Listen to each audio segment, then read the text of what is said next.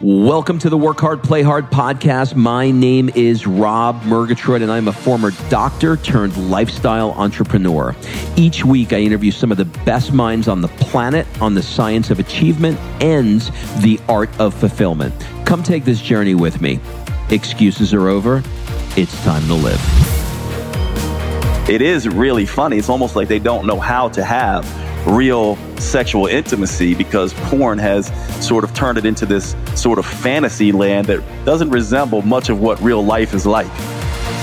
Sometimes exercising too much can make you eat too much. And so, what you want to do is you want to walk like crazy, walk as much as possible, and exercise just enough, but not too much. Starting to sound familiar, isn't it? Just like we talked about with nutrition. And so, I would say for the average beginner, three times per week then why are we here? And if we can't take those lessons and we're going to keep them to ourselves, then from my perspective, then they beat us.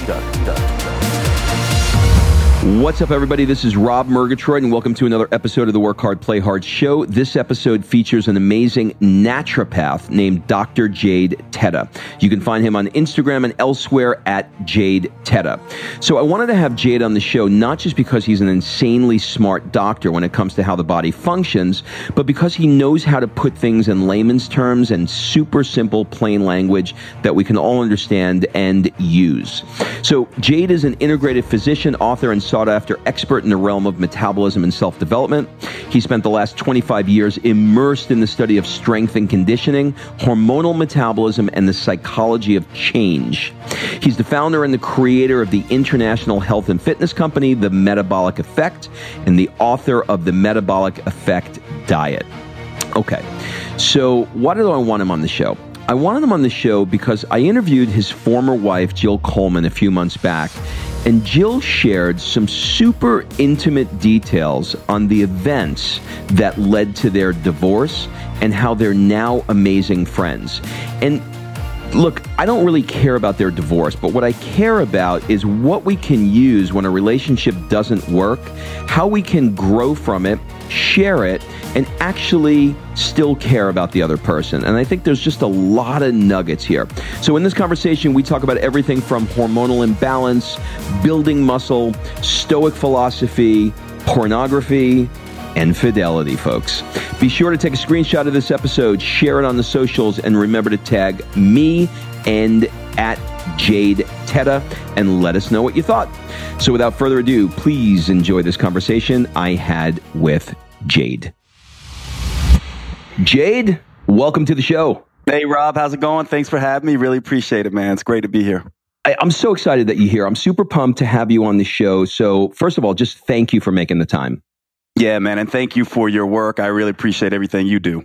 Yeah, you got it. So here's where I thought we would start. I thought we would start with a few questions on where you grew up to, to just kind of give us a feel for what the early years was like growing up in North Carolina. So maybe you could tell us a story about something perhaps your parents did with you as a kid which sort of typifies what your experience was like from say ages 5 to 10 yeah well you know it's funny. My uh, my parents grew up in the manhattan area and i was born in new york and so i was a northern kid raised in the south and it, that was a really interesting uh, sort of i guess dynamic and my parents really didn't know coming from up north. It's very segregated in the south and so probably one of the things that i think will typify my life and the way i grew up is my parents my dad used to actually drive to the projects and pick up kids uh, in the South to go to football practice. He was the coach on one of our little league football teams. And, you know, at the time,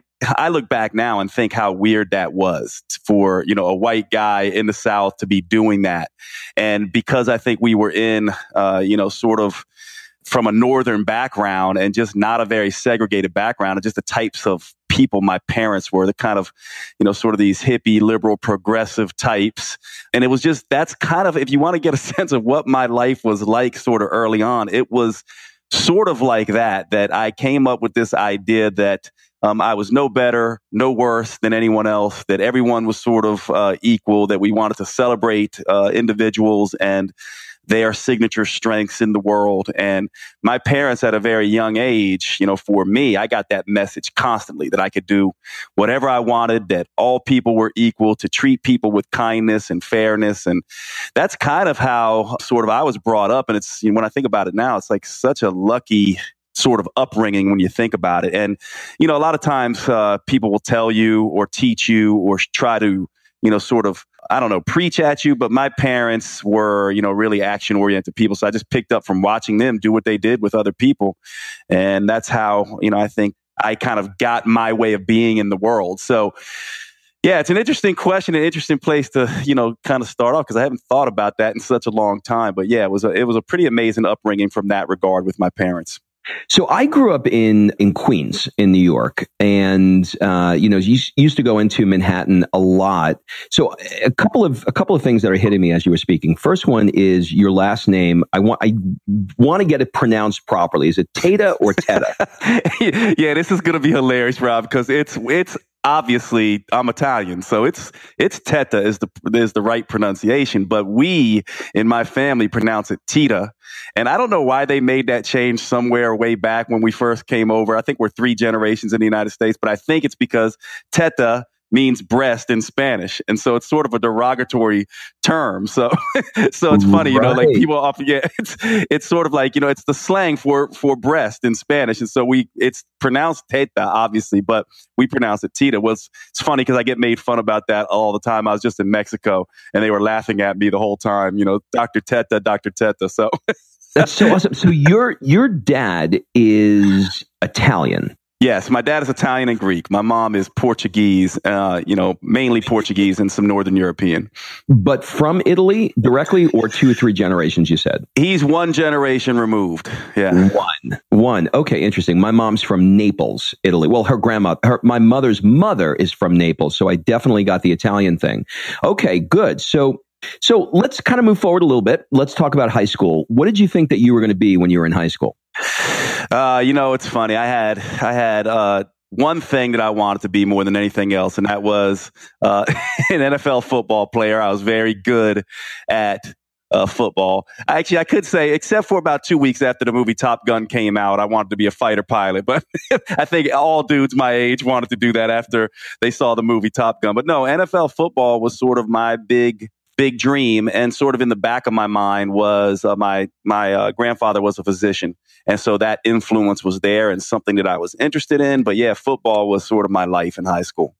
All right so you mentioned medical school so I want to kind of dig into that a little bit. Out of the thousands of professions you could have chosen what were the circumstances that led you to become a doctor of naturopathy if I got that correctly yeah, no, that's correct. I mean, it's uh, actually, you know, it's funny. We all have these very pivotal times in our lives, and coming up, conventional medicine was, you know, the thing, and alternative medicine was looked, you know, really down upon. It was seen as sort of witchcraft medicine. It's not. It did not have the popularity that it has today. And for me, uh, you know, I was very much into football, and as a result of that, got into health and fitness, nutrition, weight training. I was very much into that, and I laugh at this now, and I tell people this is actually true. I started probably personal training and writing diet and exercise programs probably at the age of 15, writing programs for the guys on my football team, even their parents. And so I was very much into health and fitness at a young age, and I studied biochemistry in undergrad.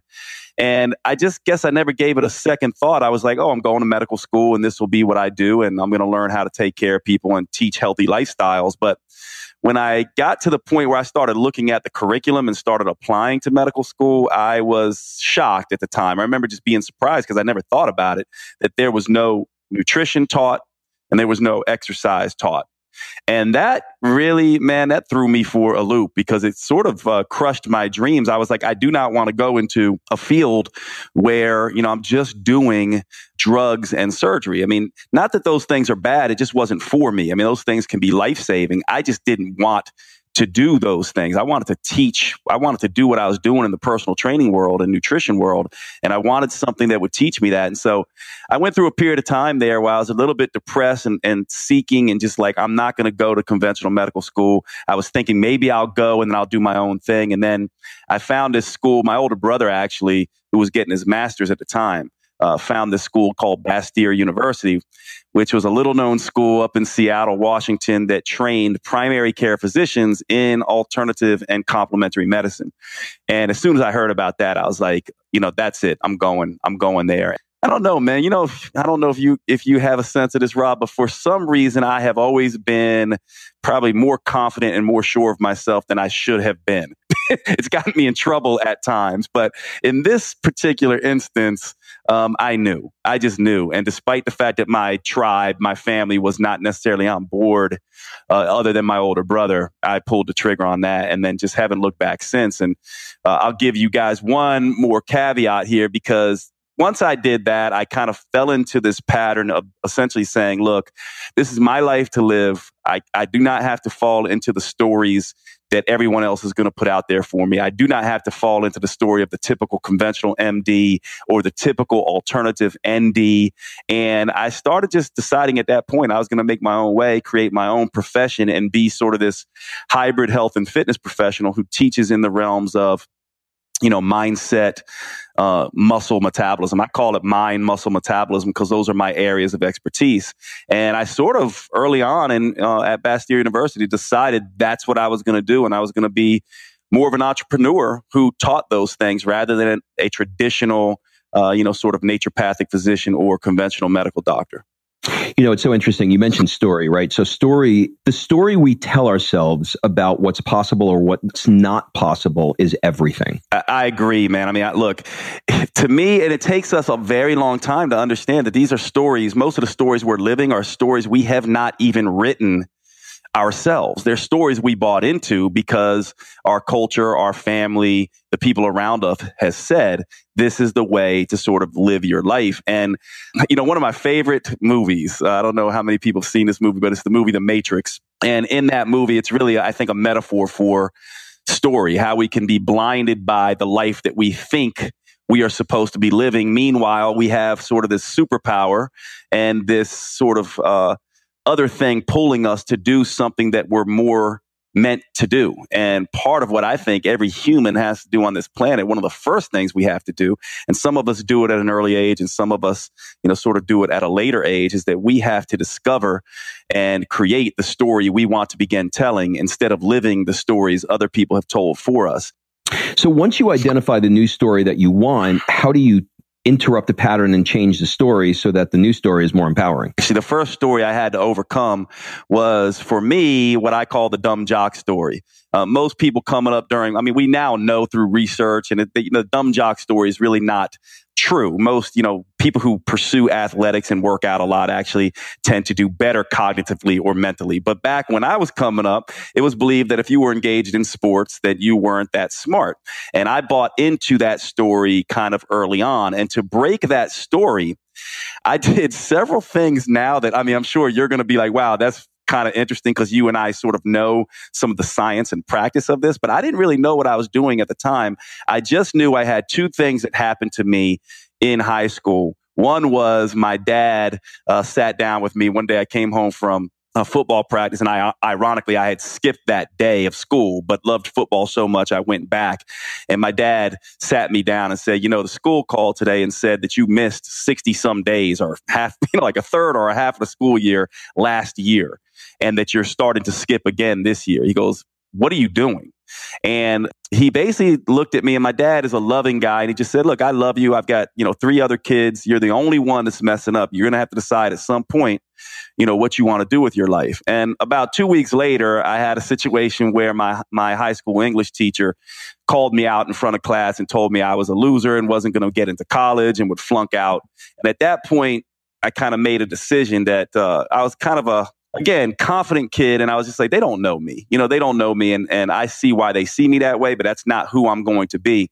And I started dressing differently. Literally, I started, I asked my mom to take me shopping. I, I got nice clothes. I started dressing differently. I even bought myself glasses uh, you know, glass frames. I didn't need glasses at the time, but I got those so I could look smarter and appear smarter.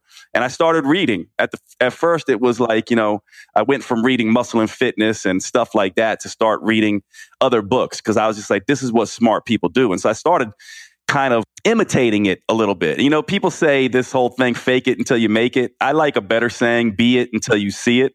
And I was sort of being this smart guy um, before I actually could see it in myself. And that was the first part of me breaking that script. I just changed everything about myself. I started going to school. I started reading. I started dressing differently. I even started wearing glasses. I cut my hair differently. I did everything differently. And at the time, I didn't understand some of the science like we now know about enclothed cognition, that the way you dress can change the way you think. And we know this stuff now. But at the time, I didn't really get all that. I just knew that I wanted to be something different and so I started living into that in a very different way. And same thing when I wanted to become a writer. Uh, you know, I was a physician. I was not seen as someone who was a writer. And I thought to myself, well, what do writers do? What do authors do? They read and they write every single day. And so I started to do that. I also started going to conferences where other writers were. And this is the way that I have done this several times in my life when I wanted to become an entrepreneur. I started saying, how is it that entrepreneurs behave? What are the things that they do? How do they act? I didn't sit around thinking about it. I just decided I'm going to duplicate their behaviors. I'm going to start learning everything I can about what they do and actually mimicking them to some degree until I could become that. And all of a sudden, you wake up one day and you're like, you know, it's funny. I've been almost method acting this story for so long. And I didn't even realize when the method acting turned into the real thing. And all of a sudden you wake up one day and you are this thing and you are this new story. And you can't even, you can remember the old story and you can look at it with fondness and almost see it as like a you know, a little piece of the puzzle that you needed to get where you wanted to go. But I've done that sort of over and over and over again. And as I've watched other successful people, I've seen them do the exact same thing. It's so interesting the way that they will, they all seem to have coaches. They all seem to be watching and acting, but it's very different than this idea of the secret, right? Where it's just like think positive thoughts. It's like they take massive action and dress differently, behave differently, do differently and immerse themselves in this different way of being in this different story. And that's what I think makes the difference. Yeah, it really does. You know, one of the things as you were speaking that I'm thinking about, which is um, what I've been taught from people who kind of do this for a living. They, you know, they say, look, you want to change, people look to change their actions first, but you really need to change who you're being first because that's going to dictate the actions. So it was kind of brilliant the way that you had this, you know, massive pattern, pattern interrupt with, you know, your teacher and your dad. And then you stepped into a new identity with glasses and clothing. And then before you knew it, the actions were lining up consistent with the identity that you shifted to. So that, that was a great answer. Okay. So I want to talk a little bit about how you wound up doing what it is that you're doing. But first, I want to define what it is that you're doing. Mm-hmm. So, what exactly is a doctor of naturopathy and how does it differ essentially from a medical doctor? Yeah, it's a really great question. So, you know, when you go see a conventional medical doctor, right, they'll sit down with you, they'll spend five minutes with you. They'll ask about, you know, signs and symptoms, what's going on with your headache, what makes it better or worse. And it's a very quick sort of thing. Maybe they'll run some blood labs. What they're looking for is they're looking for a disease, right? They want to make a diagnosis so that they then can go into their sort of cookbook and essentially say, okay, headache of unknown origin, maybe migraines, maybe there's some aura with it. We're going to give this particular medication. And they do very good work. But what a naturopath does is very different because we're looking at before you are in a disease state. And I'll use diabetes as an example. So in diabetes, once your fasting blood sugar levels go above 120, you are now defined as diabetic. However, normal blood sugar should be around 70 to 80. So what happens to someone who's in the 100 to 110 range? They're not yet diabetic, but we know there's some dysfunction going on with them. What happens with a naturopathic physician or someone who practices what I call functional medicine is we're looking at when you move from healthy to dysfunction, because before you get to disease, you're going to go into a dysfunctional state that's not yet a disease state. And I spend all of my time there in that dysfunctional state, trying to correct that before it gets to a disease. That's mainly what a naturopathic physician does, which is why we do mostly lifestyle medicine. You know, so we pay attention to the way you're sleeping. We pay attention to what you're eating. We pay attention to the way you're moving and exercising, the way you think, all of those kinds of behaviors. And then we put corrective actions in place, primarily using lifestyle medicine, exercise, food, supplements, herbs, and then if required, you know, medications. Here's an example. If you went to the doctor and they found you had high blood pressure, they would say, okay, Rob, here's your blood pressure medication. Come back in six months and we'll see how you're doing.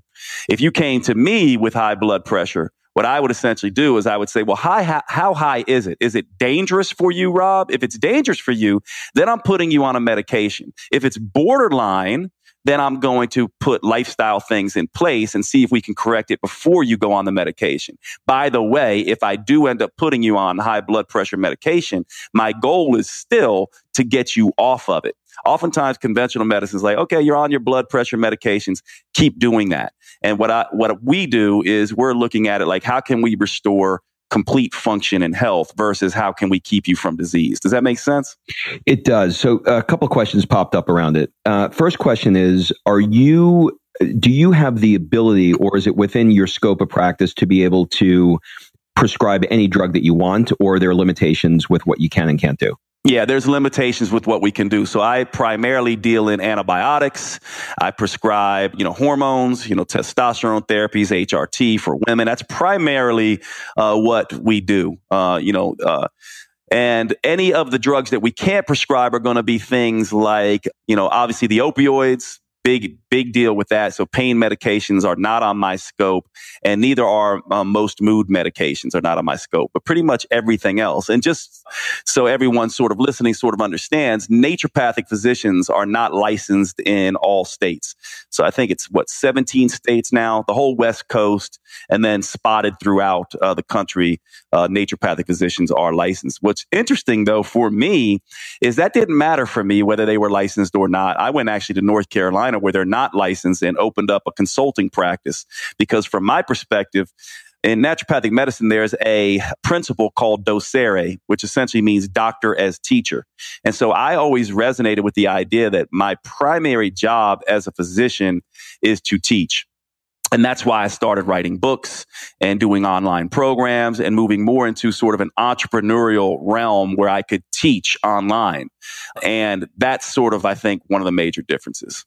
So the treatment plan that you're prescribing, and we're going to get into some areas that you sort of work with, and I'll, I'll kind of pick your brain around that. But the treatment plans that you're prescribing, I would assume in large part will include some lifestyle changes. So you know, when somebody's got high blood pressure and they've got a, you know, a big giant belly and it's obvious why they have high blood pressure, they want a pill, you know, they want a pill to drop the, the blood pressure so they don't have to do the work. How do you get them? How do you get leverage on them to recognize the behavioral changes they need to make and actually get them to comply and make those changes? Yeah, interesting. I have two answers for that, but the first thing I'll say here is sometimes uh, there's no choice. Like, you know, I'm all I am a conventional medical physician minded and also alternative minded. And so if someone has high blood pressure and it's, you know, very high, they need to be on blood pressure medication. So I put them on those and then yes, lifestyle medicine is always a piece of this. Okay. So that's the first sort of thing here. However, then it comes down to this idea of what you said. That's what most people want. They sort of want this sort of pill.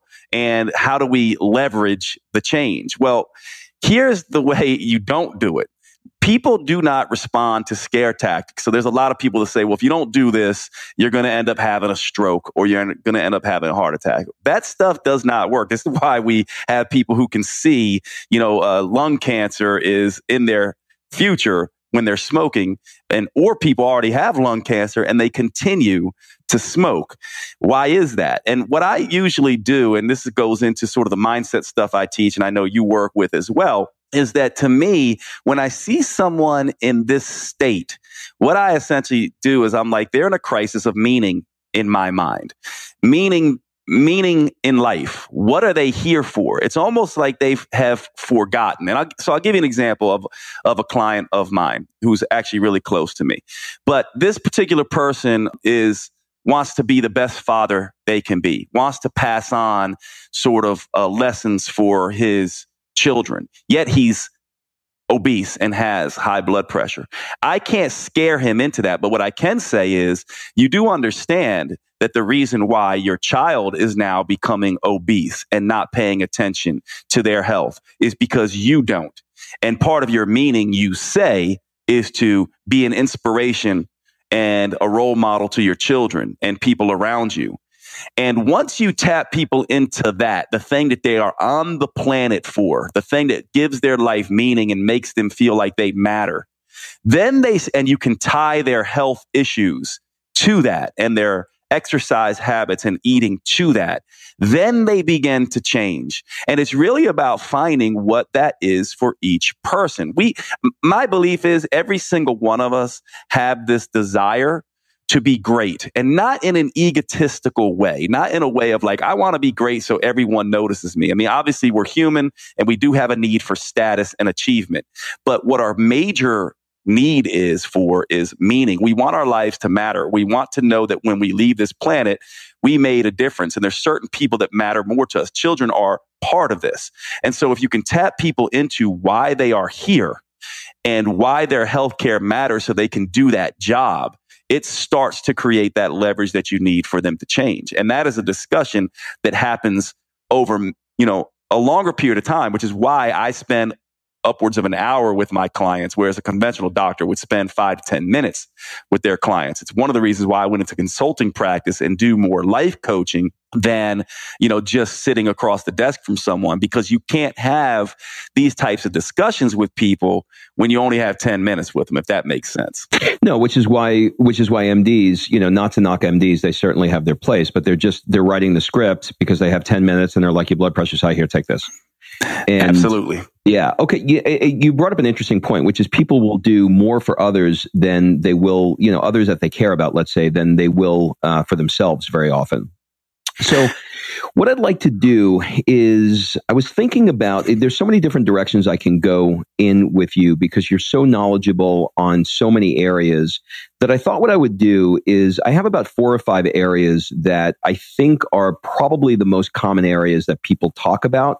And I know that you have expertise in. So I'd like to kind of get into the weeds on a few of these and maybe we can offer people some some help in these areas. So the first one is metabolism. I want to start with metabolism because it's a it, it's something that comes up a lot and I think what we can do is first define when people talk about metabolism, what exactly are they referring to? What is somebody's metabolism? Yeah, you know, the best way to think about metabolism is it's, you know, it's the same way you think about your computer program. Like when you open up Word and you start doing a Word document, this is essentially how your metabolism works. When you eat food, when you're exposed to light, when you have to go for a run, or when you have to respond to stress, your body essentially opens up its computer software. And that is essentially hormones that send signals all around the body. And what essentially the metabolism is doing is it's basically trying to help you survive. And so it is responding. It's the way your body responds to the outside world and tells the cells inside what to do. So here's an example that we've all kind of heard about. Um, let's say you're you're walking through the woods, hiking through you know uh, a trail, and you run into a black bear, and you go into this fight, flight, or freeze response, sort of the sympathetic response.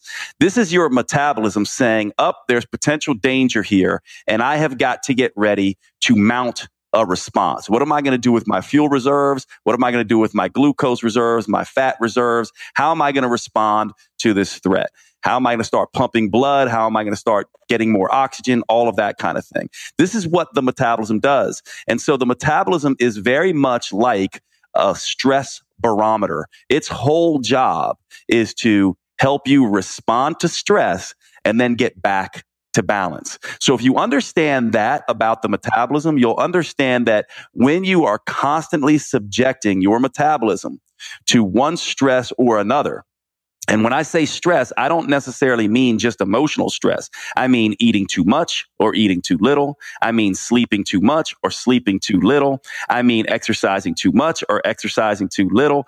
The metabolism works on the Goldilocks principle, right? Not too much, not too little, but just right. What it is trying to do is get you back to balance. And what we oftentimes do is we try to force the metabolism to do what we want it to do. We want to lose weight, so we're going to try to force it to do what we want, not understanding that the metabolism is adaptive and reactive to everything we do. So it's a changeable system. So think about this, Rob, right? Here's why people run into problems with the metabolism. Think about a changeable, adaptive, reactive system like the metabolism. And you are going to try to adjust the metabolism or, or get it to do what you want it to do by doing the same thing over and over again, by just trying to eat less and exercising more continuously.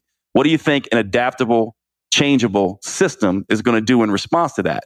It'll fight it. It's going to fight it. It's going to adapt, and it, that's going to work for two weeks max. And then you're going to start getting hungry. You're going to start getting cravings. You're going to start getting, you know, energy lulls, and your metabolism is going to slow down to conserve things. And so, the one thing that I could teach people about the metabolism is the following. It is a stress barometer and you have to take care of it and take the stress load off of it. It's not a calculator.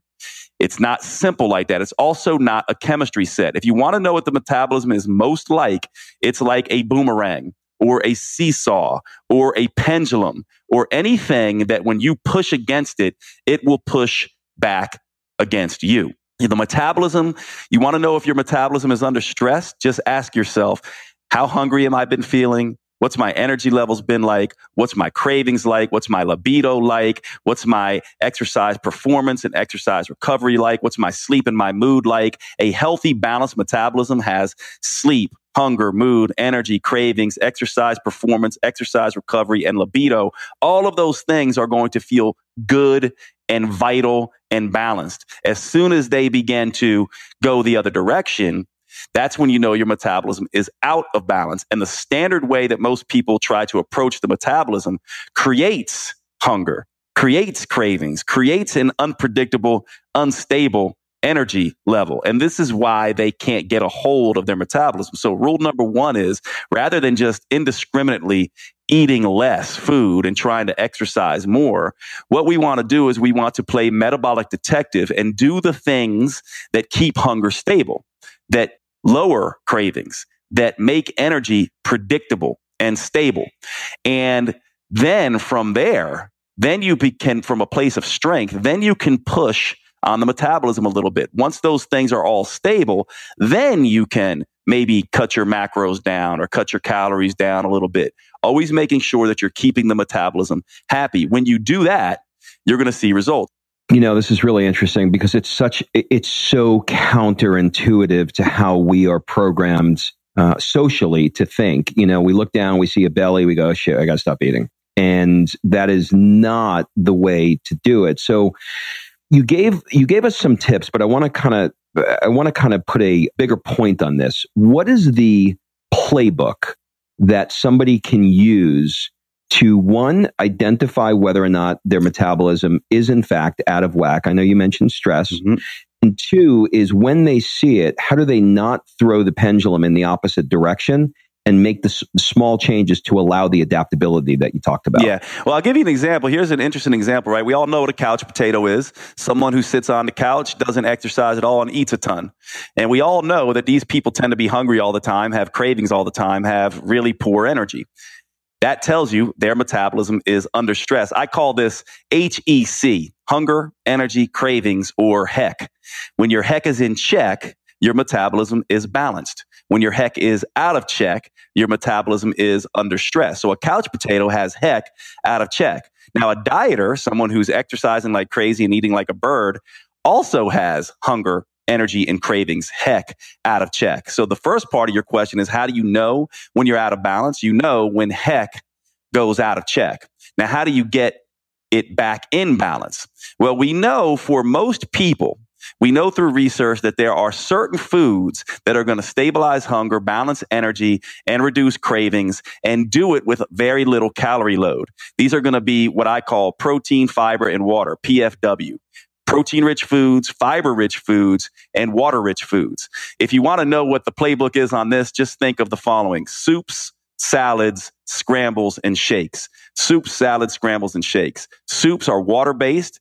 Make sure that in the beginning, you don't really want a whole lot of starch and fat on that. Salad is vegetable based. You don't want a whole lot of starch and fat. Protein shakes.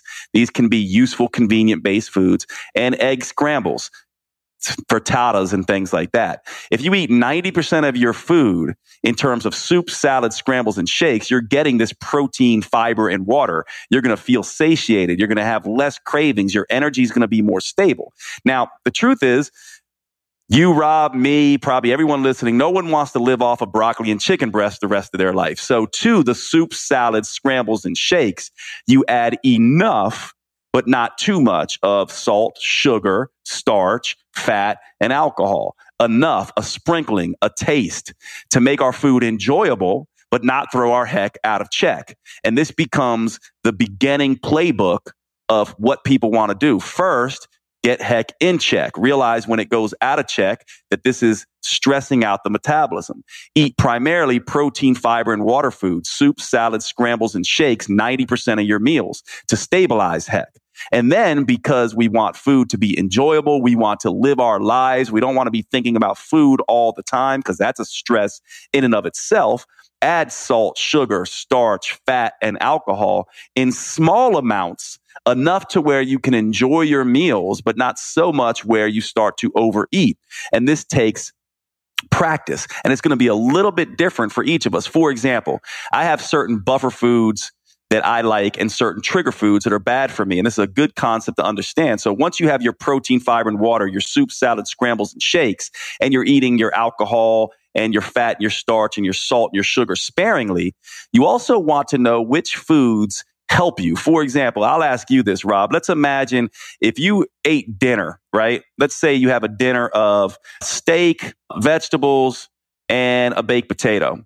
And I'm going to either give you a glass of wine or not. Now, if I give you a glass of wine with that meal, are you more or less likely to be more satisfied and not have dessert? Are you more likely to have dessert if you have a glass of wine, or are you less likely? Are you more likely to drink a whole bottle of wine, or does the wine sort of make you eat less of the potato? Do you know? I'll go to the whole bottle of wine and skip the dessert. Okay. So think about this then. So Rob says he'll go to the whole bottle of wine. So drinking wine for him is probably a trigger food because it triggers him to drink a bunch more wine. Now, if he could stop at one glass and not have the dessert, then wine is actually a healthy, good food for him because he does enough, but not too much. I'm sort of the opposite of you, Rob. If I have a glass of wine with dinner, I don't need the baked potato or the dessert and it satisfies me. Same thing. You ever know people, there's people who will have like, I'm not like this. I'm opposite of this, but you know, people who will eat like a Hershey's Kiss at like three o'clock, like one or two of those little tiny Hershey's Kisses at three and feel fine. Yeah. Well, if I did that, I'd eat the whole bag of Hershey's Kisses, plus go get a donut afterwards, plus get a large pizza. It would trigger all these cravings. So that's a trigger food for me. But wine is a buffer food for me. for some people, having a spoonful of peanut butter is a buffer food and helps them eat less. For some people, it's a trigger food. So in addition to sort of eating this soup, salad, scrambles, and shakes, and then adding enough but not too much of these other foods, we also want to focus on all the buffer foods that people might say are bad. They might say, you know, Jay, don't have wine. But for me, wine helps me eat better. For some people, a Hershey's Kiss helps them eat better, not worse. And we have to honor these individual metabolic differences where we are each metabolically unique. We are each have different stress sensitivities and psychological sensitivities, and we each have different personal preferences. So each of us, when it comes to metabolism, need to become more like a metabolic detective rather than a dieter. So the buffer food is the food that will give you the variety, satiate you, but not make you go all in like a trigger slash domino food will, like a Hershey's Kiss, if you fall into that category. Absolutely. And we need to know. So anyone listening to this right now who's interested in this concept, I would write down your three trigger foods that you know when you have them, you're off the rails. And I would write down your three buffer foods that you know when you have them, you are far better able to keep heck in check. And don't judge them based on what Rob or I think, like whether we think it's healthy or not. Judge it based on how your body responds to it. And that's what we should be doing. I have to think about this, but there are some foods where I'm, as you're explaining this, where I'm thinking about and going, I can I can actually hear myself saying, I just want a bite of that. That's all I want. One bite. And I really just want a bite. And there's other ones where I'm like, I'm only going to take a bite and then the bag of potato chips is gone. Yeah. So yeah, I'm totally with you. Okay. So I want to switch gears a little bit, move over to hormones and hormone imbalance. A lot of men, particularly, and I don't know how uh, you would certainly know a lot more about uh, what women are complaining or issues that are coming to you for. But I know a lot of men are now getting their blood checked for low testosterone levels. Mm-hmm. And the thing that has always struck me about that, and I'm I'm not sure if I just think about it the wrong way or not, but if testosterone quote naturally goes down as we age, should we replace it if that's how we have evolved? Yeah, that's a that's a great question, and you know it's funny because I, am I just I'm 44. I'm getting ready to turn 45, and one of the things that happens all the time is I get these calls, Jade, from my bros, right? Like they're like, I, yeah. I really need to talk to you something's going on. I know immediately what's happening. They're so stressed. Their erections are becoming less firm, softer. They're not as responsive as they were. And they're terrified about this. And yes, one of the first things that we will do in that case is we will get a testosterone level checked. Now, to answer your question, yes, in natural settings, right, we will uh, as we age, testosterone levels will go down. However, I'm seeing low testosterone levels and erection issues now in guys. You know, I had a guy who was 25 dealing with this, which to me, I'm just like, wow. And part of it is the obesity epidemic, and part of it is the diabetes epidemic. And if we go back and look at anthropological data in modern day hunter gatherers, these individuals have higher testosterone levels than Western men. So there's a very strong argument that uh, testosterone therapies, raising our testosterone levels up to be more in line of what a young man would be, are highly beneficial to us. I have looked at this up and down. It's part of, it's one of my um, specialties, endocrinology of male and female hormones, sex hormones. And I believe testosterone therapy is uh, an anti aging uh, treatment. Uh, I don't think that all men should be on it, though. And also, men need to be very careful because they think very wrongly. And this is very much uh, prevalent in the natural medicine world. This is where natural medicine can kind of go wrong that testosterone is the only thing that's going on with erections. Uh, erection has a, is a really interesting thing because in the penis, we have receptors for estrogen and testosterone and other hormones. And so, what we now know is that erections are this complicated orchestration of many different hormones. Too little estrogen and too much estrogen can cause a problem. Now, when you take testosterone, you can get what's called aromatization of that testosterone into estrogen, creating too much. Sometimes when people go on testosterone, their erections get worse because of this. And so you always, again, we go back to your question before about, you know, don't we start with lifestyle medicine first and foremost? Absolutely. And most of the time you can restore testosterone levels pretty easily with losing weight, picking up resistance training, upping your protein intake, making sure your micronutrients are adequate, making sure that you're not decreasing a macronutrient like carbohydrates too low. For example, the keto diets right now are all the rage. You'll frequently see people who, on, who are on on keto diets and their testosterone levels drop. And so that is what we want to be looking at. But from my perspective, when you're not able to raise testosterone levels, you know, with natural sort of therapies, um, I'm, a, I'm a big fan of TRT. Uh, for men as an anti-aging strategy. TRT means testosterone replacement therapy, and this is very different than anabolic steroids. Anabolic steroids, what we're essentially doing is we're going supra physiological. So the normal testosterone on a lab test would be 300 to 1,000. With TRT, what we're doing is we're taking someone who might be in the hundreds or the 200s or the 300s or 400s and having low testosterone symptoms, erection issues. The big symptom, by the way, for most men who are low testosterone is, uh, you know, as men, we have this idea that we, we just want to win at something. It's part like women will call it the male ego, but we want to feel alive. We want to be great at something. We want to win. We want to feel like we're making progress.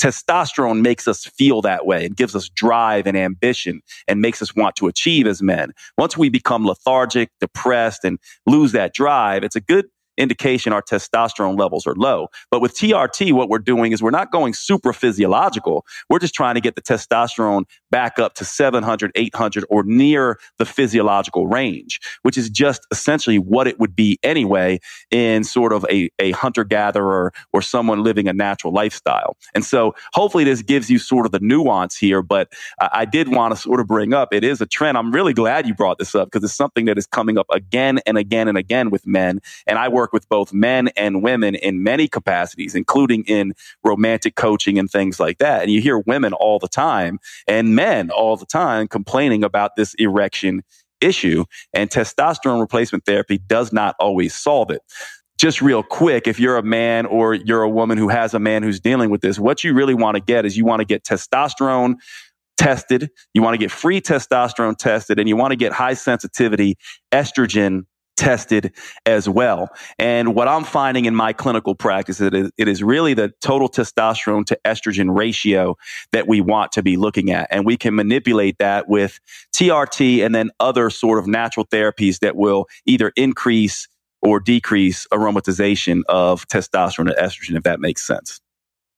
Okay, so two it does. So two questions. One is if the TRT is helping you get back to 700, let's say, as using that as an example.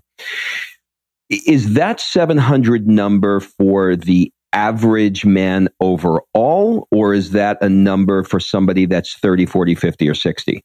Yeah, that's a great question. That's typically going to be a number for someone who is in their 20s and 30s. It's a young male number, although this is really interesting because anthropological data, some tells us that normal testosterone levels for young men are more like 1200 to 2000 and some people you know basically say that this is what the normal should be. You don't ever really see that very often in a modern western man. Uh, and so essentially some people would argue that those numbers are even too low.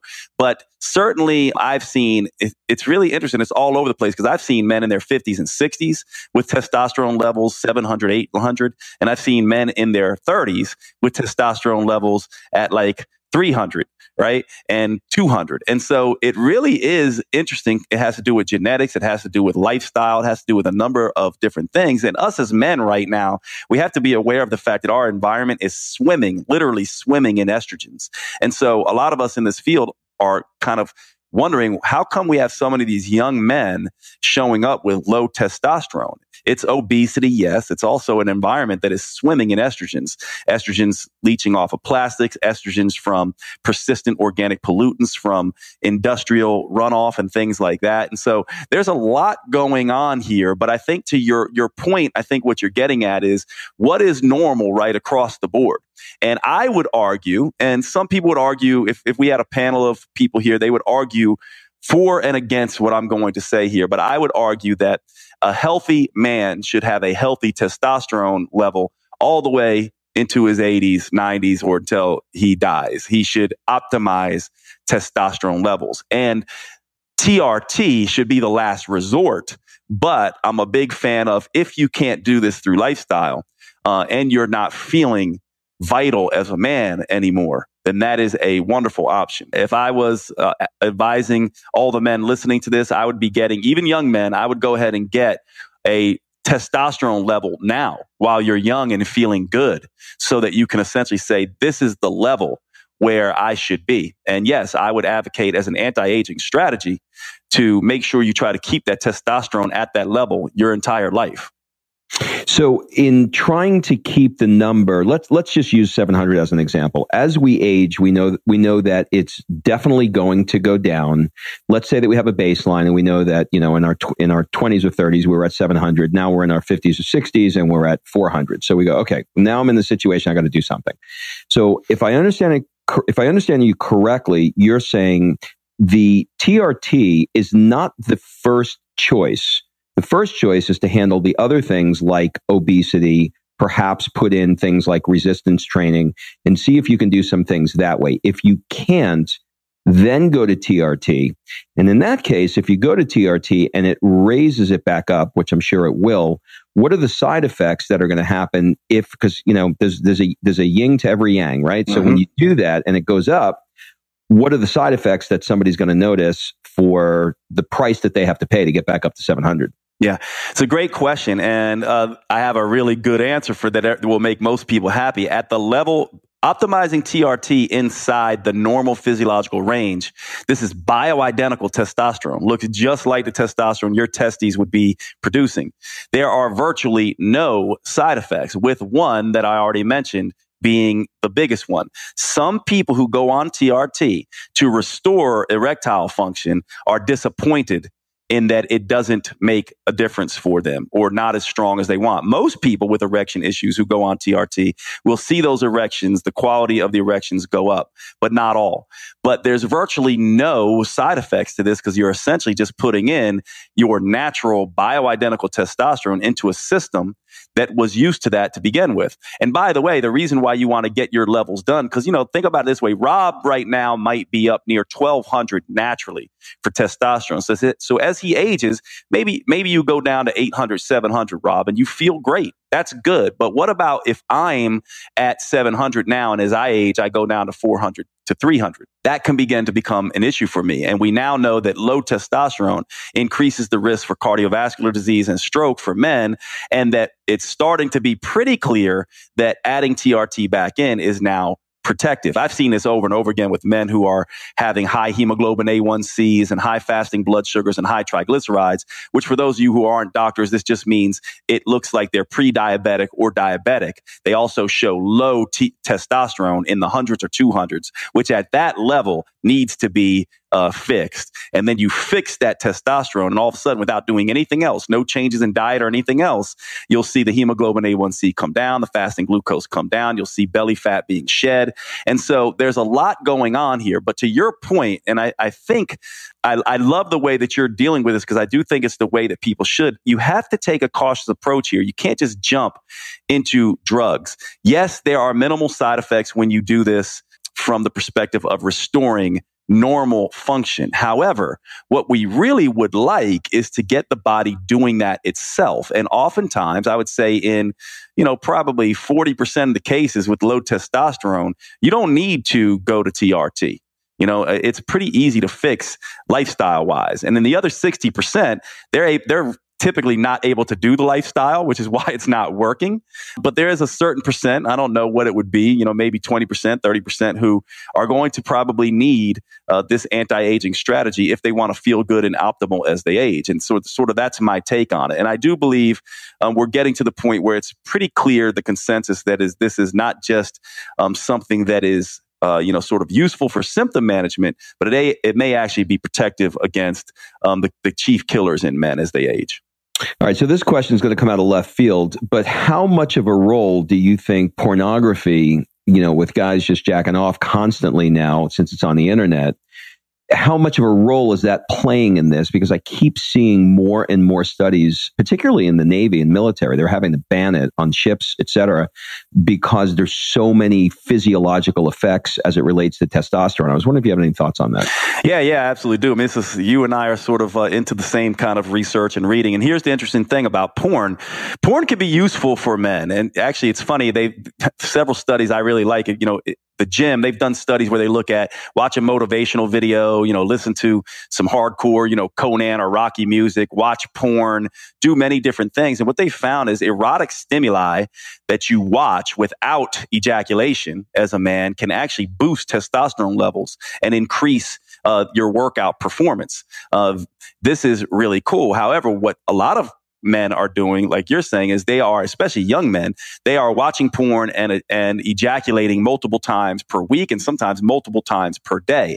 And what this is going to do is desensitize the brain and the erectile apparatus. It's also going to desensitize the, you know, sort of nerves in the penis. And so what ends up happening is this erotic stimuli, uh, when you get a real uh, sex partner, what's going to happen is you can end up running into issues because it's not stimulating enough. You also can begin to deplete and for lack of a better term, deplete sort of the hypothalamus pituitary gonadal axis, this whole system from brain to penis, where it's basically you have the brain effects, the biochemistry effects, and the blood flow effects. The brain and biochemistry effects can be downregulated from someone who is constantly stimulating themselves to ejaculation and constantly exposing themselves to porn. Now, this research is mixed. There are there are several studies showing that porn isn't an issue, but I have seen this enough in the research, like you have, and seen it enough clinically with men that I work with to advise against, uh, you know, sort of constant stimulation to ejaculation. However, I have used and seen porn be really useful for the men that I work with based on these other studies where if you're going to use porn and you're and use it as an erotic stimulation without you know getting yourself off and this actually can perhaps heighten uh, eroticism and make things better when you're around your girlfriend because you're more charged up and ready. And it also may raise testosterone levels. And so hopefully that gives men, uh, you know, sort of a different direction to go where it's not just stay away from porn, but know how to use it. Yeah, I mean, you know, look, when when you and I were coming up, we we had to go into, you know, put a raincoat on and go into a video store to get it. Now it's, you know, now you got a 20-year-old that can, you know, get it on his on his telephone and you know, when he's having some kind of intimate relationship, he's trying to figure out, you know, where are the two 20-year-olds having a pillow fight in my bed? Like that's not, you know, that, yeah, that brings up a whole other issue, right? The idea that uh, young guys don't actually know what sex sexual relationships are like now. You're right. They think that it's going to to be, you know, this crazy, you know, pornography stuff. That's a whole other issue that's just, it is really funny. It's almost like they don't know how to have real sexual intimacy because porn has sort of turned it into this sort of fantasy land that doesn't resemble much of what real life is like. No, it doesn't at all. Okay. So switching gears, let's move into workouts a little bit. You've been in the personal training world for over 25 years now. You've seen a lot of things done wrong. Based on what you now know in your 40s, how many days per week and how much time do you think that the average, let's say 30 to 50 year old guy or girl should be spending in the gym if they want to drop 10, 20 pounds? Yeah, that's that's such a great question, and I have a very clear answer for everyone here. There's something called non-exercise associated thermogenesis, NEAT, NEAT, and there's something called exercise associated thermogenesis. This just means non-exercise associated thermogenesis means all the movement that you do that is not exercise, walking, you know, taking out the garbage, having sex, unloading the dishwasher, fidgeting, all of that kind of stuff. And exercise associated thermogenesis is the amount of calories you burn during exercise. What we now know is that non exercise associated thermogenesis is about 15 to 20% of total changeable metabolism, while exercise associated thermogenesis is only about 5 to 10%.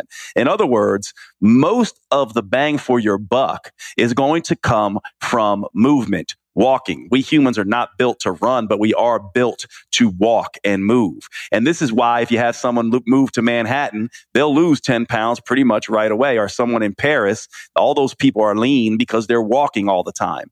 So walking comes first. Get yourself a step counter, 10,000 to 20,000 steps per day. 5,000 steps is going to be about an hour for somebody.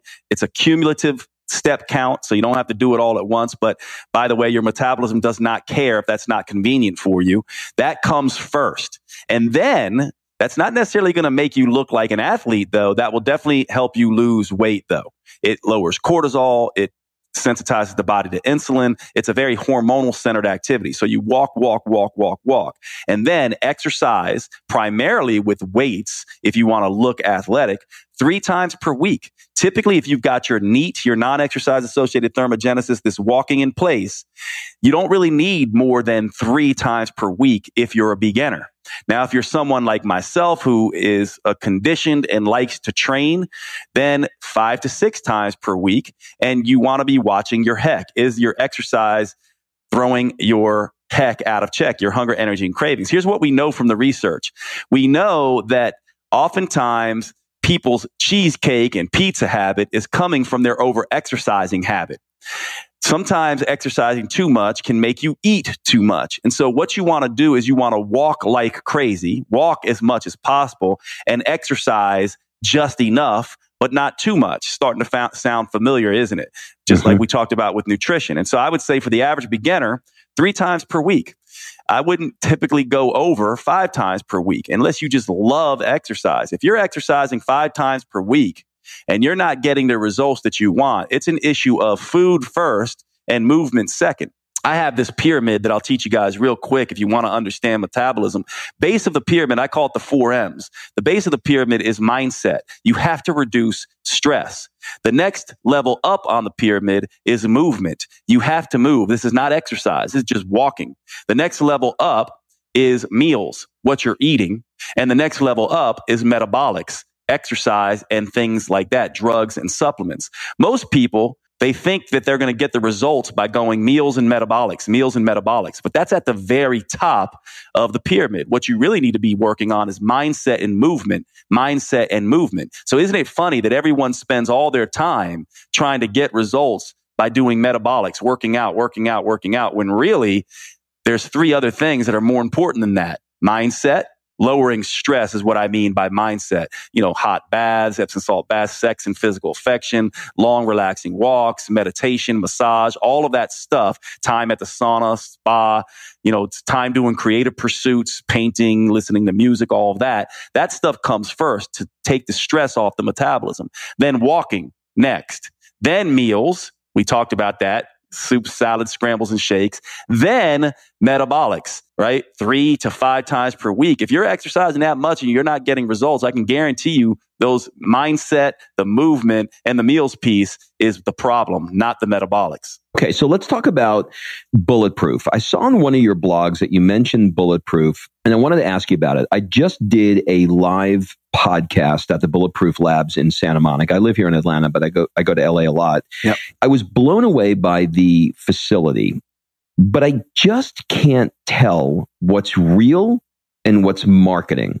And I wondered what your thoughts are on the promises that they make with their equipment. Mm-hmm. Yeah, well, you know, I, I live in Santa Monica, so I'm actually right down the street from um, Bulletproof Labs.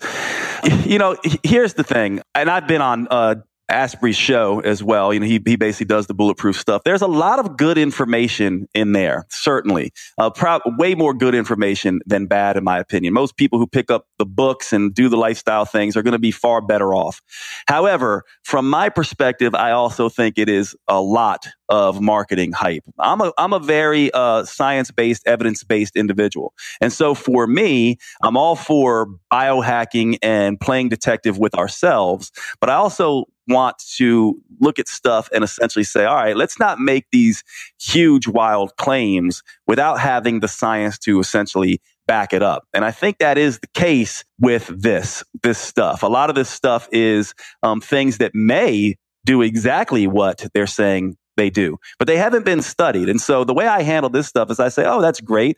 It's interesting. I'm glad someone's out there doing it because one day we'll study it. But then I say, you know, um, I'm skeptical of it until I see something that is more objective and not based on marketing hype and the amount of money you're bringing in to tell me if it's effective or not. Let, us look at, for example, um, just the bulletproof coffee as an example of this, right? It, it is relatively cheap and relatively effective for some people to make their own coffee and, you know, put, uh, you know, coconut oil in it or butter in it. There's not that much big of a difference between heavy whipping cream uh, in coffee and butter and coconut oil, except for some of the different fatty acids like caprylic acid and uh, things like that. So, do you need to go buy MCT oil to stick in your as a supplement to put in your coffee? No, you don't. If you want fat in your coffee, you can add butter, you can add cream, you can add coconut oil. Now, each of these are slightly different because they have slightly different fatty acids, but that's the way I look at it. Now, is it effective and should you do it? Well, here's my take on it. If if you do it and it keeps your HEC in check. And as a result of doing it, you eat less and healthier for the rest of the day. Great. However, if you're doing it and just adding in this extra fat into coffee and then eating your standard diet on top of that, then it's not a good thing. You're just adding extra calories in. You know, so those those are the kind of things that, you know, I think people need to be aware of. And this is why I often say there's only one rule in my mind to natural health and fitness and nutrition. And most people don't like this rule, but it is do what works for you. They don't like that rule because as humans, we we crave certainty. We want a cookbook. We want we want to say, "Hey Rob, hey Jade, tell me exactly what to do." And it simply does not work like that. You're uniquely different metabolically, psychologically, and in your personal preferences. You have to honor that. And so when you're looking at bulletproof or any of this kind of stuff, from my perspective, it's like, sure, go ahead and try it. See how it works. You know it's working if three things happen. One, your HEC is in check. You're feeling vital. Two, your body composition is changing in the right direction or staying in a healthy place. And three, your blood labs are improving and your vital signs are improving. Things like blood pressure, uh, you know, uh, blood sugars, those kinds of things. If you get those three things right, HEC in check, body composition in a healthy range, and healthy vitals. I really don't care if you're eating Skittles and donuts. That's the right program for you. Now, you and I, Rob, would laugh at that because we're like, no one's going to get there with Skittles and donuts. But you don't need bulletproof to get there. There are many different things to do. If you want to try it, great. But that's sort of my my take on it. So, so you're basically the over the overriding theme theme that I see here is be your own detective, be your own Sherlock Holmes, and assess on a daily basis whether or not you're feeling hungry, where your energy is, where your cravings are. If one of those three are out, try something different, tweak it, and see if you can get those three in check. And that's a prescription that is custom to you. Absolutely. As a matter of fact, I don't know how much you uh, are interested in Bruce Lee, the mm-hmm. actor, the philosopher, the martial artist, but he has a saying that I love and I oftentimes quote absorb what is useful, discard what is not, add what is uniquely your own. This is essentially what we should be doing in natural medicine. And by the way, I think if As- if Dave Asprey was here, he would say this is essentially what the biohacking is. This is what essentially he's doing. That's why I kind of I, I do like that he's brought this to the forefront because he is essentially saying, hey, you can be your own detective. You can be your own biohacker. I do think the marketing, in my personal opinion, goes way overboard. But hey, if if that means we'll one day study it and prove it right or wrong, I'm all for it. And by the way, I'll say this too, Rob. And you know, anybody who's a creator, you know, I respect and admire. You know, anyone who's out there doing their work, I respect and admire. You know, I think it's it's uh, something that most people are terrified to do. Most people simply won't do what, for example, you're doing, uh, you know, with the work that you're doing with your podcast. You know, I, I oftentimes say to myself, you know, if people understood the amount of hate that a lot of people in this field get, most people simply don't have the stomach for it. So I admire and highly respect people like yourself, people like Dave Asprey, people like anybody who's out there doing their, their thing. I would, however, then say and be honest about it and say, I do wish that we were all uh, you know, a little bit more honest uh, in our marketing. And hopefully that will happen over time. Oh yeah, I mean, look, there, there, it is not a criticism to say that the guy is a marketing genius. I mean, I'm, I am, you know, high fiving him all over the place. I just want to,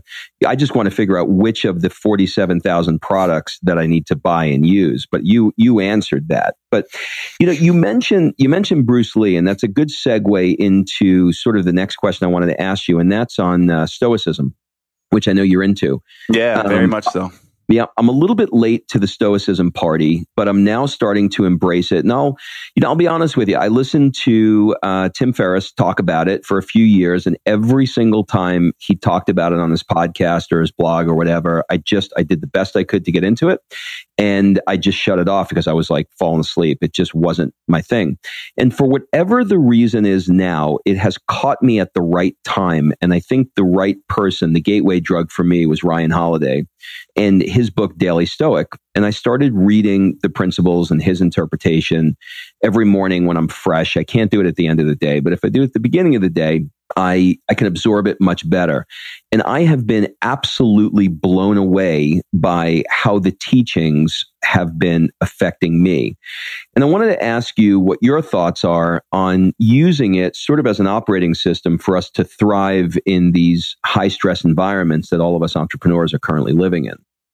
Yeah, I mean, I think it's it really lends itself well to the entrepreneur lifestyle. And you know what I found too is like it's funny, right? When you're reading this, and tell me if this is true for you, but when you start reading Stoicism, most people they'll get into it and they'll be like, "Wow, I didn't even realize I am a Stoic," because most of what they teach is sort of common sense and it's been passed down so far you know throughout the ages it's it, it there's pieces of it in every self-help book you've ever read. So someone like yourself who's well read, who thinks a lot, I can imagine you're constantly finding where you're like, wow, I mean, I didn't really understand that this is what Stoicism is, but this is a belief system I've had for a very long time. I hear that all the time where people go, it's sort of the no duh effect when mm-hmm. you're reading um, Stoicism. That's the opening. But then you get these things, these gems that you're talking about inside this, where you'll you'll read things by you know Marcus Aurelius, where he's you know talking about the idea that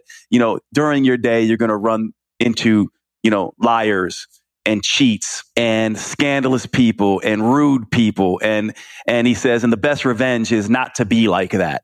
And you get like these gems that you're just like this immediately fits into um you know getting getting a comment on you know in social media by a troll. Mm-hmm. you know stoicism comes is so poignant for those things. Or when we're sort of feeling down or uh, stressed or feeling like we have this uh, fear or we're, we're afraid we're going to fail, we can go back to Stoicism and essentially say, look, the pain is the path. The suffering is the source. The obstacle is the way. There's lessons to be learned here. And once you get into that state, you start seeing, yeah, I remember that time I went through that breakup or the time I didn't get that job or, you know, the time I was suffering with that knee injury or whatever it is and now I and I used some some of the stoic philosophy and now I'm using more and more of it and I'm actually finding the lessons while I'm going through the suffering. This is what stoicism does. You know, sometimes people be like, "Yeah, now 5 years later after I went through that, I can see some of the lessons." As you practice stoicism, you actually start getting the lessons as you're going through the suffering. And it's almost like you feel the pain you know, you still feel the pain and the upset, but there's this very weird thing that happens where you're like, yeah, this sucks and it's wonderful because I'm learning so much in the moment. And that shortens the gap down. That's, that's what stoicism, I think, brings to the table, if that makes sense for people. So I think it's a perfect operating system.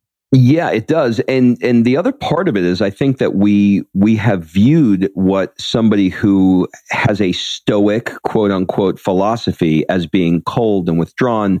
That is not at all what I'm reading as I'm reading this stuff. It's just such a beautiful way of looking at things and it's crazy how the concepts are so applicable to today and they're 2000 years old. I mean, it's nuts.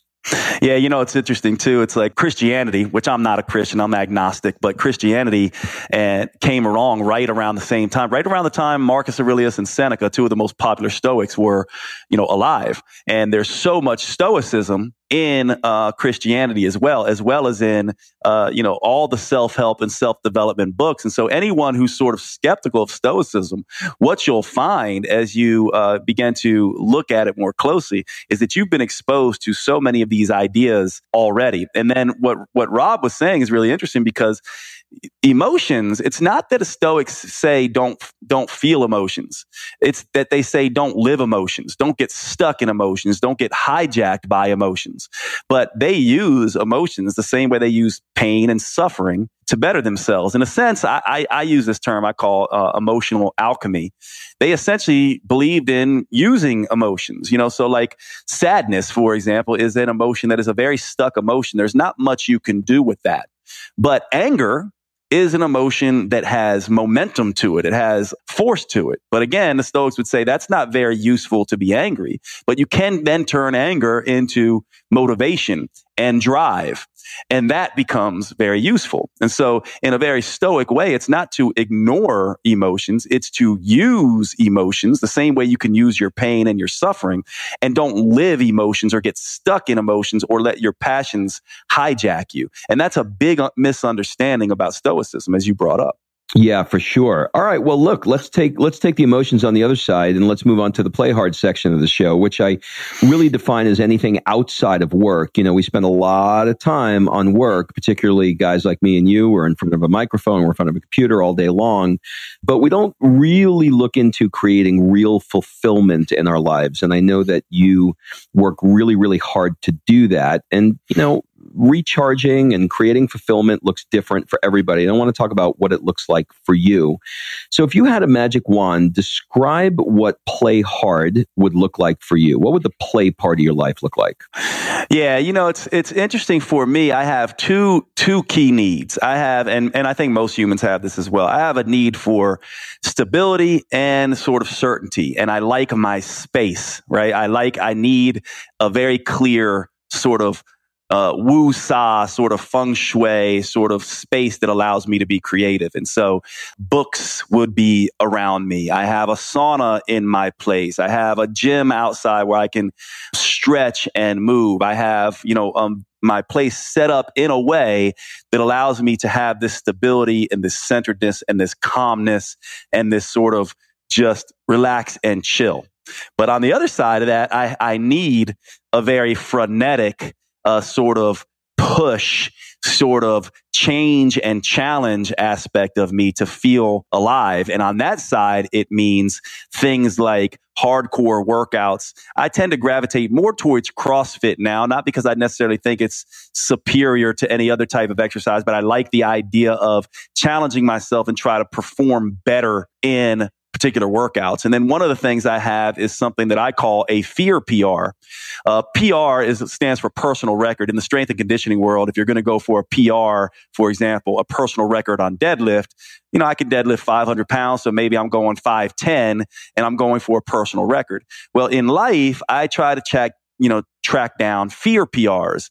And fear PRs would be something like, you know, things that I don't like and do not want to do that I have to do and challenge myself to do. For example, I used to be afraid of flying and the fear PR was to fly more and to fly longer. And so I overcame that fear by slowly flying more and to make it myself more comfortable. Initially, I started flying first class and then I started, I bought a ticket where I was in the middle uh, you know, I did these things on purpose, short flights, long flights. And then my final sort of fear PR was an 11 hour flight, you know, sort of from LA nonstop to Paris. And I became uh, over became over my fear of flying and my my overcame my fear of travel as well. I'm now um, essentially in a place where I am uh, going to probably uh, take on another fear PR, which is swimming with sharks, because I do not like the ocean and I do not like sharks. And so, to walk you through what this process would look like, in order for me to do that, I got to get comfortable with water. So maybe my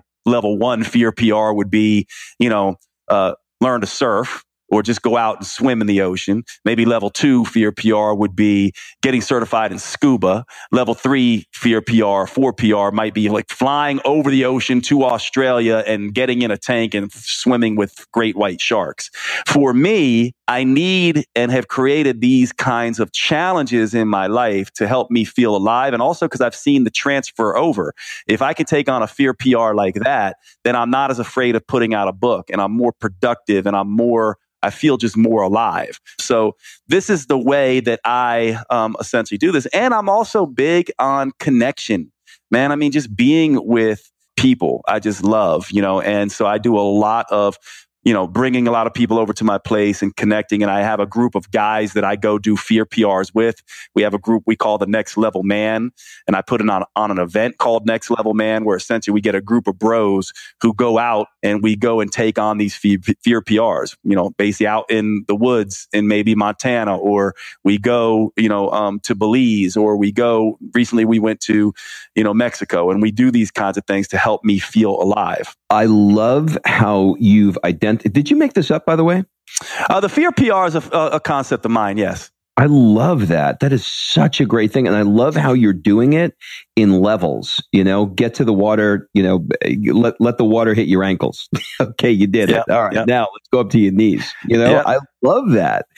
What is the one thing that's rocking your world now that has nothing at all to do with work? Yeah, you know that's a really hard question for me, but I think um, I just I think the thing that I'm really um, excited about right now is actually in the political realm. I consider myself uh, I don't consider myself a Democrat or Republican. I actually don't like either one of those parties. Mm-hmm. I tend to have a disdain for the Republican Party a little bit more, probably because I don't love our current president. But one of the things that is really got me excited is um, Steven Pinker has a new book out called Enlightenment Now that I uh, read, and it has turned into uh, one of the best reads, probably most important reads of my life. And just to give everyone listening a little bit of a background on this, he basically goes through the ideas of science, humanism, and progress and essentially shows that we have uh, won in a sense. I mean, we, you know, since the Enlightenment time period, we have, you know, conquered aging to a large degree. We've conquered many diseases. We have less war and less famine than at any other time. The world is safer than at any other time in history. And he documents this very clearly through the science. And he goes through and talks about these, you know, sort of principles of science and reason and rationality and all the different ways that we humans are sort of delusional and uh, in our cognitive biases. And so for me, I've really, I like to chase down a lot of these research oriented ideas. And so I've been spending a lot of time since reading that book of just getting into the way our brains trick us. And it really goes back, actually, Rob, to what we talked about in the beginning about this idea of how do we become less delusional and less trapped in our old stories and use, you know, sort of science and reason to progress, not just as individuals, but also in the way that we uh, uh, touch other people. And so that is what I am so excited about right now. Of course, this is very different than metabolism work and kind of goes into self help and self development. But that's where I'm spending an awful lot of my time now just because I'm loving it. Love that. I'm going to pick up that book. What is the thing that your soul has been really calling you to do, but for whatever reason, you just haven't pulled the trigger yet? Yeah, well, you know, I went through a divorce. Me and my ex are best friends, actually, still. But I basically went through a divorce. I fell in love with another woman while I was married and had an affair. And anyone who's been through that, to make a long story short, I was betraying my wife and I was being betrayed by the woman I was having an affair with at, at the same time. So I was in this betrayal sandwich. And whenever something like that happens, uh, again, the Stoic philosophy comes back here. While it was going on, it kind of woke me up to to basically be like, I don't want to be this guy. I don't want to be the person who my best friend, who was my wife, I'm lying to her and she doesn't know aspects of myself. And so what happened was I went on uh, over the last six years, I went on sort of this journey, and this is part of the fear PR came out of this, and sort of this personal sort of journey to become the person that I know uh, I am sort of meant to be. And I am unbelievably happy, happier than I've ever been in my life, more solid than I've ever been in my life. And then what I'm called to do now is to help people sort of get to where I've gotten to um, and to use their pain and their suffering, especially in the romantic realm, because it's one of those interesting things that is very much like it's almost worse than, you know, losing someone to death because the person is still around. And we built our identities around these people to such a degree that they can destroy us. And what I am being called to do is help people understand that that destruction is exactly what is necessary to become the thing that you've always been called to be. And that is a lot of what I want to be teaching and I'm called to do now as a result of my story, if that makes sense. It makes perfect sense. And for those that want to know more about what what Jade is talking about with the affair story, um, I have an upcoming interview with uh, his ex-wife Jill Coleman, where she went in detail about that. And I love how open the two of you guys are about that story because it reads to everybody listening as not salacious, but hey, we're human. There, this was a fuck up, but here's what we learned. And let me hope that these lessons uh, you can use. That's that's what I love about that story. And I and I, and I'm curious to know after you listen to the interview that I had with her, what your thoughts are on it. Yeah, you know, Rob, I really, I just appreciate that so much because it's, uh, it, I just think, and I know you're of this mindset as well, but if we're not here to help, then why are we here? And if we can't take those lessons and we're going to keep them to ourselves, then from my perspective, then they, then they beat us. You know what I mean? This has made me better. Jill and I are closer. We're no longer, uh, interested romantically for, you know, just because of the things that have happened and different choices. But I love the idea of people learning from this and, you know, being able to, if they need to leave, leave in a good way. And if they, if they can stay, making their relationships better. So I'm, yeah, I'm so interested to hear that. And I really appreciate your, your comments on that. Yeah, absolutely. Okay, so we are going to wrap up with our rapid fire round. So, Jade, feel free to answer these as quickly or as slow, slowly as you like. It's basically a first thing that comes to your mind round. What would your friends say is one of your superpowers? Oh, yeah, this one. Well, this one's kind of easy for me. Morpheus. Uh, if you've ever seen the uh, the Matrix, there's a character in uh, the Matrix called Morpheus just to give people a background on this movie real quick, Neo is the superhero of the thing, and he doesn't know that he is the superhero. He doesn't know he's the one, that he's the savior. But this guy, Morpheus, in the film, believes in him so much that more that Neo starts to believe in himself. And sometimes we need that in life, don't we? Sometimes we need someone to believe in our in us before we can believe in ourselves. And I was lucky enough to have that from a very early age with my parents. And I would say that I pride myself on being that for other people. I am genuinely in love with the idea of helping people just make it. And I, I don't have any sort of jealousy or sort of uh, any weirdness around that. I want to help people. I want to be a Morpheus for people. And I think that finally, you know, I think my, my uh, family and friends would describe me as that. What's one of the things that you're afraid of right now? Sharks in the ocean, man. I mean, it's like it's it's a it's a weird sort of thing, and I'm going to conquer that fear. But that's um that's what I'm afraid of. And in, in the one hand, it's weird, and on the other hand, I say that's kind of cool that I don't have any of these fears around failure or any of that kind of stuff. It's just sort of these these sort of um, you know fears around these prehistoric things. You know, who knows what you were in your last life?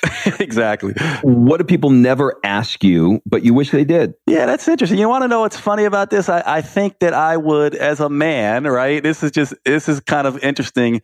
Uh, I wish people just asked me more about myself outside of uh, my expertise.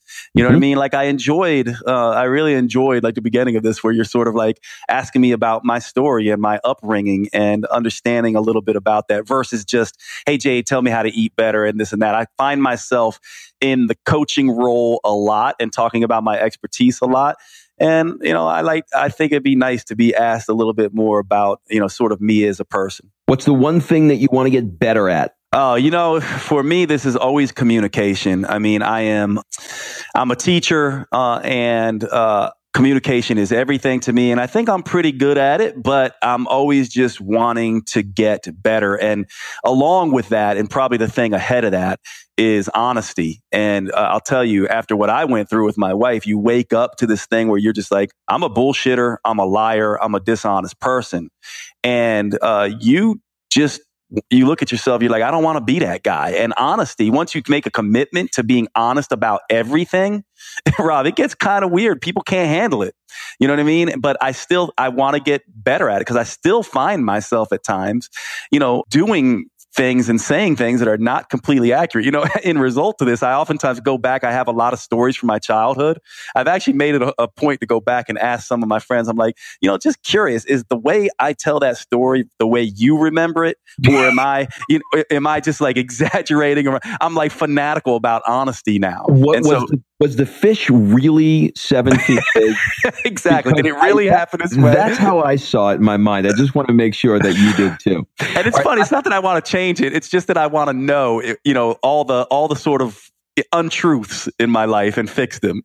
you know, reality is perception, right? So sometimes yeah. we got to get we got to get a, a, gut check from somebody else to see if that's actually accurate. True. So, last question: If you had to give a TED talk on nothing that you're known for or nothing that you speak about, and it could be on anything that you like to do or have a passion for or anything else, what would it be? Yeah, it's interesting. The first thing that comes to mind is the idea of the fear PR. It is something I am teaching on, though, so it's not a, a real honest answer. But I, I think this that idea of sort of uh, this fear PR concept would be something that I think would be interesting. And then, and then, if I was really going to just give it on something I just love, it would probably be Italian food.